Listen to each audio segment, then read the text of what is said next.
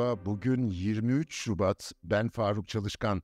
Anadolu Ajansı podcast'ı dinliyorsunuz. Bu hafta yapay zekanın iklim ve çevre konularıyla ilişkisini konuşacağız. İstanbul Teknik Üniversitesi'nden Profesör Doktor Berk Üstündağ var bu haftaki sohbetimizde. Kendisini Yeşil Hat editörü Hale Aydoğmuş'la ağırlıyoruz. Hocam katıldığınız için çok teşekkür ediyoruz.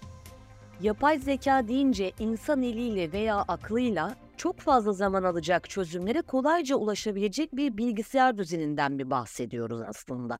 Hem bunu açıklamanızı rica edeceğiz hem de çevre ve iklime tabii ki bağlayacağız. E, bu meselelerde nasıl bir yansıması olur yapay zekanın? Şimdi yapay zekanın tarihçesinden baktığımızda üç tane dönem var içerisinde. Birinci dönem insanların yaptığı sıradan işlerin, tekrarlı işlerin makineler tarafından yapılması. Burada kısacası bildiğimiz bir matematik bir fonksiyonu gibi düşün. Y eşittir A eşittir artı B falan gibi işte böyle lise matematiğinde anlatılan bir şekil biliyorsunuz ama onun AB katsayılarını bilmiyorsunuz. Yapay zekanın ilk nesli istatistiki yaklaşımları vardı ve elinizdeki modelin bilinmeyen parametrelerini geçmişteki verilerle karşılaştırılarak öğrenilmesi anlamına ve böylelikteki gelecekteki bir benzerinin de yapılması anlamına gelir. Mesela örnek verelim. Mesela yüz tanıma, parmak izi tanıma gibi tanıma fonksiyonları yaygın olarak kullanılıyor değil mi? Biyometri dediğimiz örneğin göz açıklığını, kulak açıklığını oranı gibi yüzden alınabilen bazı metrikleri insanların hangisinin kim olduğunu sınıflandırmada kullanılması bu da bir örnek olarak gösterilebilir. O yüzden de bu ilk nesil yapay zekada 3 tane 3-4 tane temel e, yaklaşım vardı işte sınıflandırma, tahmin, kümeleme gibi. Bunların e, uygulamaları biz aslında geçen 1950'lerden 2020'ye kadar olan dönemde giderek iyileşerek gördük. İyileşmede genellikle bilgisayarların işlemci gücünün artması, belleklerinin büyümesi, e, hesaplama yeteneklerinin yaygınlaşmasıyla oldu. Özellikle 2015 sonrasında e, daha öncesinde yapılamayan bazı yeteneklerin aslında gelenekselmiş gibi gözüken bu yöntemlerle de daha iyi yapıldığını gördük. Niye işte? E, biliyorsunuz özellikle bu kripto para madenciliği ya da oyun e, gibi yüksek işlemci gücü gerektiren yerlerde donanım hızlandırıcı ekipmanların sanayide e, bunun ticaretleşmesinde çok yaygın etkisi oldu. Ama bir de bununla birlikte sadece böyle bir istatistik matematik fonksiyonu gibi e, yaklaşmayan, bunların dışına çıkan bazı özellikleri de son zamanda görmeye başladık. Bu son zamanda gördüğümüz özellikler yaygın olarak üretken yapay zeka ile ilişkilendirildi. Burada da insan beyniyle şöyle karşılaştırabiliriz demin verdiğimiz örnekte. Birincisi sanki bizim kulağımızda işittiğimiz bir veriyi, göz, gördüğümüz bir nesneyi e, sınıflandırmamızla ilgiliydi. İkincisi ise konuştuğumuz gibi e, düşündüğümüz, hayal ettiğimiz motor sinir sistemi, motor korteksin de bir ar- arada yer almaya başlaması oldu. Ve dolayısıyla yapay zeka aslında kendi içerisinde evrimleşmeye sadece işlemci gücünü arttırarak değil, aynı zamanda kendi insan beyninden esinli olarak daha yeteneklerini artırarak da devam ediyor. Ve üçüncü evrede de hepimizin daha çok giderek etkileneceği işte bu yapay zekayı bilim kurgudan çıkartıp e, gerçekten e, etrafımızda uygulamalarıyla daha çok gördüğümüz ya da etkileri de daha çok yaşayacağımız belki sosyokültürel değişikliklere çok neden olacağı tartışılan konusu da derin muhakeme yeteneği. Çünkü e, bu iki tane aşamanın sonrasında daha önce büyük veriyle, büyük işlemci gücüyle yaptıklarımız dışında yine insana daha çok benzeyerek giderek daha küçük veriyle çıkarsamayla yani neyi nasıl öğrendiğini de ortaya koymak, hipotez ortaya koymak bir nevi ve onları dene, deneyerek, yanılarak öğrenmek ve bunu yaygınlaştırmak gibi bir stratejisi olacak.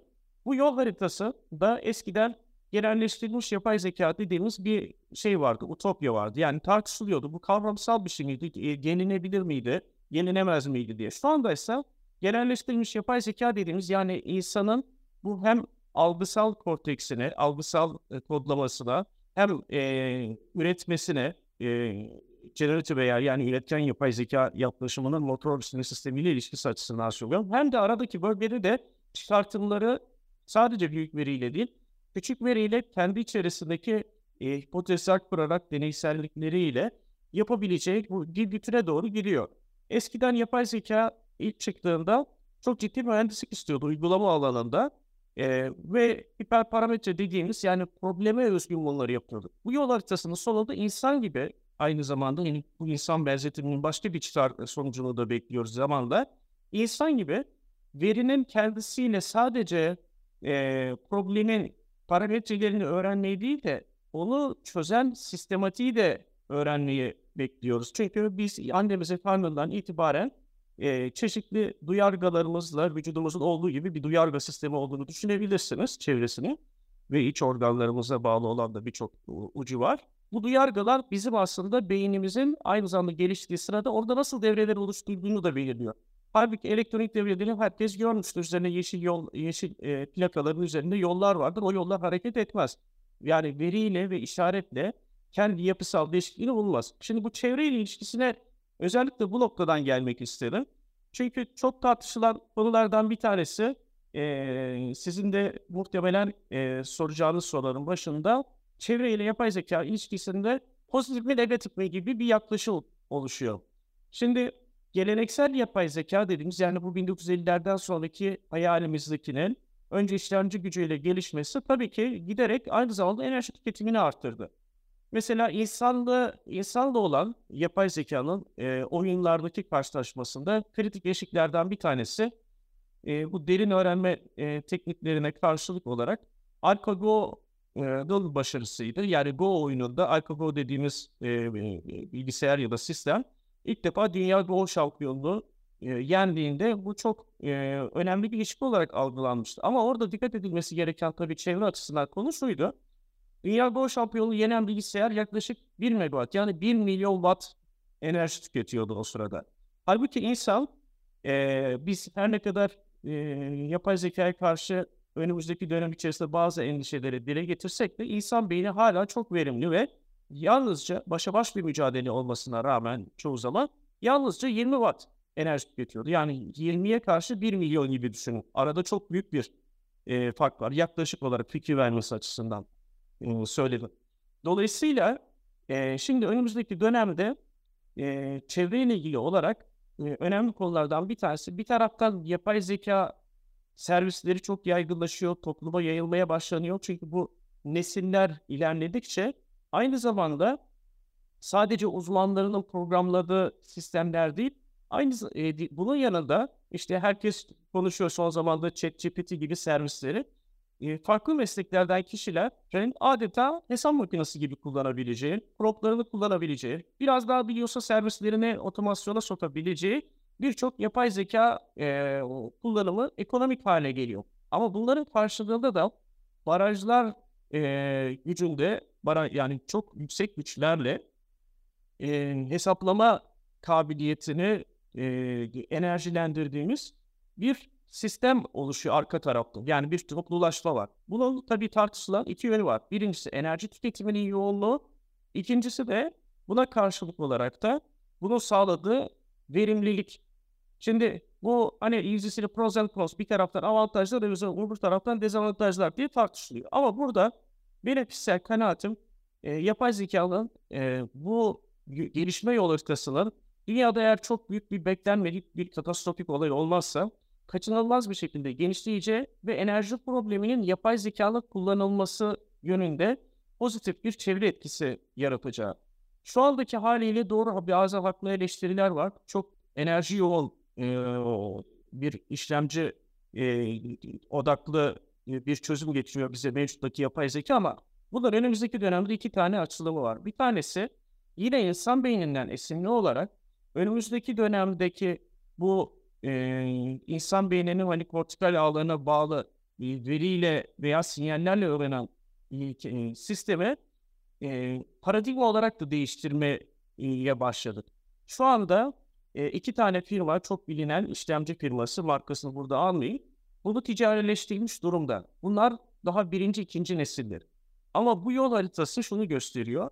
Hepimizin bu yayını izleyenlerin e, kullandıkları cihazların içerisindeki mikro işlemciler gibi nöromorfik işlemciler de hesaplama sistemlerinde yerini alacaklar ve bunlar da insan beynine benzetimli bir şekilde yaklaşımla sadece frekanslarını yükselterek dolayısıyla enerji saniyedeki yaptıkları işlem sayısını daha çok enerji tüketerek değil, daha çok daha kolay paralelleştirebilerek, e, veriyi daha iyi kodlayarak verimli hale getirecekler.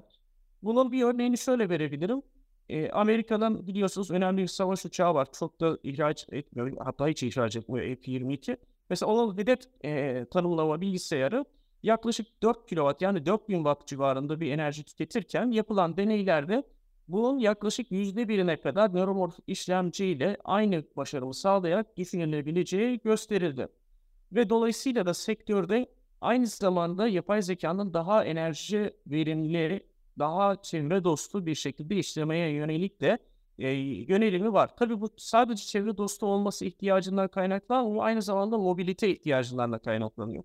Çünkü e, birçok cihazımız pille besleniyor. Cep telefonlarımız pille besleniyor. Pil teknolojisi de çok büyük bir hızlı e, ilerleme e, içermekle birlikte diğer taraftan yapay zeka fonksiyonlarını buluttan ziyade merkeze almaya veya kenar yapay zeka dediğimiz belli bölgelere, yerellere çekmeye başladığımızda oradaki enerji tüketimlerini de tasarruf etmenin özellikle batarya yönüyle de önemi ortaya çıkıyor. Dolayısıyla bu nöromorf işlemcilerin önümüzdeki dönemde çevre açısından da e, bataryaların daha uzun süre gidebilmesi açısından da yapay zeka fonksiyonları yaygınlaşırken bir etkisi olacak. Ama diğer taraftan bütün bunların yanında yapay zekanın tabii çevremizle ilgili olarak çok önemli başka şeyleri var. Yapay zekanın enerji açısından daha verimli hale geldiğini varsaydıktan sonra daha gelmese bile gelecek anlıyoruz bunu. Çevre ve iklim meselelerinde bize yeni çözümler sunabilir mi? Kesinlikle işte bu da üstünlük e, doğrultusu. Burada aslında daha büyük bir önem var.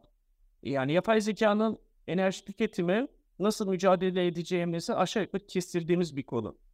Ama bunun dışında yapay zekanın iklim değişikliği ile ilgili mücadelede önemli bir katkısı olacak. Birkaç yönden önemli katkısı olacak. Bir tanesi yapay zeka bizim bir nevi ortak aklımız. Yapay zekanın çevreyle ilgili e, konularda, kent yönetiminde, atık yönetiminde, biyoçeşitliliğin e, korunmasında veriyi bilgiye dönüştürmede e, çok önemli bir rolü var. Çünkü biz bunları genellikle aylık araştırmalar halinde yapıyoruz. Gerçek zamanlı bir kontrol sistemine dönüştürmüyoruz. Çünkü insanlarla bu tür çevresel e, faaliyetlerin yönetimini yapmak genellikle ekonomik olmuyor. Çünkü bir fabrikada bir şey üretirken onun hemen ekonomisini hesap ediyoruz, fizibilitesini yapıyoruz, maliyetlerini yapıyoruz. Ama çevreyle ilgili konular genellikle mali fizibilitesi değil, ekonomik ve sosyal fizibilitesi ile ilgili konular oluyor. Ve onun e, karşılığı bireyler değil, onun karşılığı toplumun kendisi oluyor. Bunu toplumun e, ortak faydasını yönetmede yapay zeka aslında bireylerin davranışlarıyla bunu ilişkilendirmek bakımından önemli e, avantajlar sunacak. Bunun örneklerini vereyim. Mesela e, tarımla ilgili bakacak olursak planlama yapıyoruz tarımda. Herkes tarladaki verimden bahsediyor ama tarladaki verim tamam güzel reçetenin oluşturulması tarla bazında, parsel bazında bunlar e, sağlanabilir ama toplamda baktığınızda rafa gidinceye kadar üründe, ürün zincirinde, gıda zincirinde önemli miktarda bir kayıp var. Bu gelişmiş ülkelerde bile %50 mertebesinde. Yani sadece Türkiye özgün bir problem olarak söylemiyorum burada. Sadece gerekçeleri farklı. Amerika Birleşik Devletleri'nde de e, yüksek oranda özellikle yaş sebze meyvenin e, kaybı var. Türkiye içerisinde de kaybı var. Türkiye'de hatta onlardan daha iyi durumda bile olabilir. Şimdi e, burada e, önemli bir e, konu havamız ve suyumuz.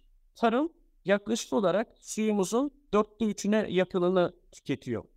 Dolayısıyla biz tarımı ne kadar havza basında daha iyi planlarsak kendi gelecekteki suyumuzu o kadar daha iyi yönetebilir hale geliyoruz. Şu anda bizler çocuklarımızın değil torunlarımızın sularını kullanıyoruz Türkiye genelinde ortalama olarak baktığımız özellikle Güneydoğu Anadolu, İç Anadolu, Ege'nin güneyi gibi bazı yerlerde bu daha keskin e, durumlara geliyor. Bu ne demek? Biz aslında planlama, planlı tarımı e, gerçek zamanlı yapamadığımız ve bunu mali fizibilitelere indirgeyemediğimiz için parsel bazında, havza bazında canlı olarak ve bunu motive edecek bir sistemi insandan bağımsız kolaylıkla kuramadığımız için şu anki e, durumda her ne kadar Tarım Bakanlığımız bu konuda çok çaba gösterse de e, diğer taraftan buna karşılık akiferlerimiz yani yeraltı sularımız yavaş yavaş aşağı doğru gidiyor. Bu uydu görüntülerinden örneğin Akşehir Gölü'ne bakın. Yıllar içerisinde bazen yukarı gider bazen aşağı gider ama eğri zarfı genellikle aşağı doğru gidiyor. Niye? Çünkü biz nüfusu daha çok besleyebilmek için daha çok su kullanırız. Yapay zeka ile burada üç tane ilişkisi var. Bir tanesi diyorsunuz ki ben e, topladığım veriyi doğru yerden doğru şekilde toplayıp doğru modellerle işlediğim zaman bir nevi dijital ikisini çıkarttığım zaman pamuğa örneğin ne kadar destek vereceğimi belirlerken bunu daha küçük alanlara insandan bağımsız yapabilir ve aynı zamanda kontrol edebilirim. Uzaktan algılama teknikleri giderek gelişiyor. Yapay zeka ile bunları süper çözünürlük kazandırabiliyoruz. Dolayısıyla sadece veriyi toplamak değil, onu bilgiye dönüştürme yeteneğimiz ve doğruluğu giderek artıyor. Bu bize havza bazında ciddi bir planlama kapasitesi getiriyor. Bunları insanla ve modelle yapmak mümkün değil mi diyenler de çıkabilir. E, bu e, karmaşık bir iş. E, üstel olarak değişen parametreleri çok fazla. O yüzden insan aracılığıyla modelleme yapmak e, çok doğru sonuçlar üreteme, üretemeyebiliyor çünkü çok fazla parametresi var. Bir de verilerin kaynaklarına göre insanlı yapmakla yapay zeka ile yapmak arasında bu yapay zekanın yeni neslinin getirdiği bir avantaj var. Eski nesil yapay zekada bu bir tartışma konusuydu. Yani biz analitik modellerle mi çevreyi daha iyi yönetebiliriz ve dönemsel olarak bunu yapabiliriz, raporlarız. Yoksa yapay zeka ile Ama yeni gelen yani bu üretken yapay zeka ve sonrasındaki derin muhakeme yeteneği, genelleştirilmiş yapay zekaya doğru bize hava ve su başta olmak üzere hatta toprağa da dikkate e, alabiliriz. Ekosistemimizdeki kaynaklarla ilişkimizi daha iyi kurmayı sağlayabiliyor. Diğer taraftan e, ormanlarımızla ilgili problemlerimiz var değil mi? İklim değişikliği sıcaklık artışına yol açıyor ve bu da orman yangın sayısını tarihsel olarak giderek daha çok artırıyor. İnsan nüfusu arttıkça insan yoğunluğunun ormanla ilişkisinin sayısının artması onu kontrollü hale getirmeye gerekiyor. Çünkü iklim değişikliği beraberinde insan etkileşimi sayısı yangın olasılığını yine artıran faktörler. Şimdi biz tek tek herkesin nerede ne yaptığını belki takip edemeyebiliriz. İstenmeye de. Ama potansiyelinin, yangın potansiyelinin nerede öncelikli olabileceği, onların daha yangın çıkmadan e, potansiyeli yüksek yerlerin e, nemlendirilmesi yani yangın varmış gibi önceden yangın söndürme uçağıyla mesela onların nemliliğinin arttırılması gibi çok sayıda teknik var. Fakat bunların tek tek insanlar tarafından e, rasyonel bir şekilde yönetilmesi çok da kolay değil. Dolayısıyla yapay zeka aslında bize çevresel konularda e, öncelikle şunu sağlıyor. Veriyi daha doğru bir şekilde bilgiye dönüştürme ve bunu gerçek zamanlı hizmetlerle yönetebilme kabiliyeti sağlıyor. Diğer taraftan enerji kaynaklarımızın kendisi de karbon tüketiyor ve karbon ayak izimiz çok önemli bir problem. Bunu e, Türkiye'nin de biliyorsunuz kutup araştırmaları var. E, kutup araştırmalarında biliyorsunuz karotla, e, sondajla buzulların e, örneklerini alıyorsunuz. Ne kadar derine inerseniz o dünyanın o kadar geçmişine hitap ediyor. Dünyanın 10 bin yıl önce, 100 bin yıl önce, 1 milyon yıl, 1 milyon yıl önceki e, atmosfer özelliklerini oradan görebiliyorsunuz. Ve buradan bir karbon e, haritası çıkıyor. Atmosferin farklı özelliklerini görüyoruz. Ve e, bu nedenle de biliyorsunuz Türkiye'nin de içinde bulunduğu çeşitli anlaşmalar yapıldı bu karbon takasıyla ilgili olarak. E şimdi enerjiyi ürettiğimiz yerlerden başlayarak yeni enerji teknikleri e, gündemde. Bunun da başında füzyon enerjisi geliyor. Füzyon enerjisi e, bir nükleer enerji olmakla birlikte radyoaktif atılıyor ve e, farklı tekniklerle yapılması öngörülüyor ve ölçeklenebilir olması da e, alternatiflerin içerisinde. Yapay zekanın bu konuyla ilişkisi nedir? Füzyon enerjisine 10 milyarlarca dolar yatırım yapmış e, yerler var. E, fakat yapay zeka bizim özellikle malzeme teknolojilerinde ve bu sistemlerin e, optik enerji yoğunlaştırmasında bize kontrolü arttırma hatta orada daha öncesinde yapamadığımız analizleri yapma imkanı veriyor. Bu kuantum seviyesinden başlıyor ve malzemeyi daha iyi tanımamızı sağlıyor. Bu da pek çok alanda olduğu gibi füzyon enerjisini de aynı şekilde e, belki 50-100 yıl arasında önceden olacağı, e, belki olacağı tahmin edilen Ütopya'yı önümüzdeki 10-20 yıl gibi bir süre içerisinde gerçekleştirme imkanını e, önümüze koymuş durumda. Bu konuda da dünyada çok ciddi bir rekabet var. Biliyorsunuz Amerika Birleşik Devletleri'nde bir grup e, evvelsi yıl bunu ilk defa yaptığını e, ortaya koydu. Füzyon enerjisi aslında zaten doğada güneşin kendisinin zaten çalışma mekanizması. İşte yapay zeka ile biz bunu büyük yatırımlardan çıkartıp malzeme teknolojilerine dayalı olarak daha küçük ölçeklenebilir yerlerde yapabilir hale getirme imkanımız var. Bunlarla ilgili olarak dolayısıyla baktığımızda karbon ayak izimizin küçültülmesinde yönetir, e, karbon ayak izimizin artırılmasına sebep olan alternatif enerji kaynaklarının termik santraller başta olmak üzere gaz çevrimli e, santraller de dahil olmak üzere bunların azaltılması, bu santrallerin atık ısılarının takas edilebilir hale gelmesi için aynı zamanda iş süreçlerinin yapay zeka ile kullanılması. Yani bir santralden e, atılan ısının aynı zamanda çevresindeki e, bileşenler tarafından daha etkin olabilecek olarak kullanılması. Bunlar için planlaması, e, havamızın daha hava kalitemizin daha iyi izlenmesi, atmosferin daha iyi modellenmesi, tahmin edilebiliyor olması, iklim projeksiyonlarının daha iyi yapılması. Sonra deniz okyanus araştırmaları bu konuda çok önemli. Çünkü resifler dünyanın adeta gözükmeyen akciğerleri. E, bizde hani büyük okyanuslar yok gibi gözükse de e, deniz çevremizin e, dibine, e, denizde bir dokusunun e, araştırılması, gözlenmesi bunların hepsi bir ekosistem. Şimdi bir de makroya baktığımızda bazen e, şunu söylüyoruz. Diyoruz ki biz planlı tarım yapsak da yapay zekayı bunları e, yönetsek de görmediğimiz bazı şeyler olabiliyor. Son kullanıcıya sofradan, tarladan sofraya giden zinciri daha iyi planlasak, atığı engellesek, bütün bunlara rağmen bir etki olabiliyor. Çünkü dünyanın nüfusumuz arttıkça bir nevi dokusunu değiştiriyoruz. O doku aslında e, nefes alan bitki çeşitliliği, bizim endüstrimizin bununla etkileşimi, insan eliyle yapılan işlerin e, de, de, değişimi. Toplamda baktığınızda, uzaydan baktığınızda dünyanın dokusu değişiyor. Ne kadar alan yeşildi, ne kadar alan yine yeşil kalsa da periyotları değişti. E, o e, ekolojimiz bizim aslında on milyonlarca yılda oluşmuştu. Şimdi yani bir nevi doğal bilgisayar gibi güzel bir sonuca e, gelmişti. Yani şu andaki doğamızın uygun olduğu sonuca gelmişti. Biz insan olarak e, daha küçük zaman aralığındaki verilerle güzel bir e, şey yapıp diyelim tarımı verimli halde kullandığımız bazı verimli hale getirdiğimiz bazı çözümlerimiz belki de ekolojide başka yan etkileri oluşturabiliyor. İşte yapay zekanın bir e, başka şeyi de e, faydası da önümüzdeki dönemde makro ekoloji konusunda bizim yaptığımız, karar verdiğimiz bir bakanlığımızın veya uluslararası bir örgütün ya da uluslararası çapta e, ortaya konulan bir standartın aslında 10 yılda, 20 yılda, 30 yıldaki yan etkilerini görebileceğiz. Diğer taraftan ve e, motivasyon açısından da bence son olarak da şöyle önemli bir yanı var. Ekonomik fizibilite ile mali fizibilite arasındaki fark aslında çevre e, ile ilgili yapılan yatırımların en önemli e, problemlerinden bir tanesi. Çünkü biz tarlada bir şey yaptığımız zaman onun maliyetini biliyoruz.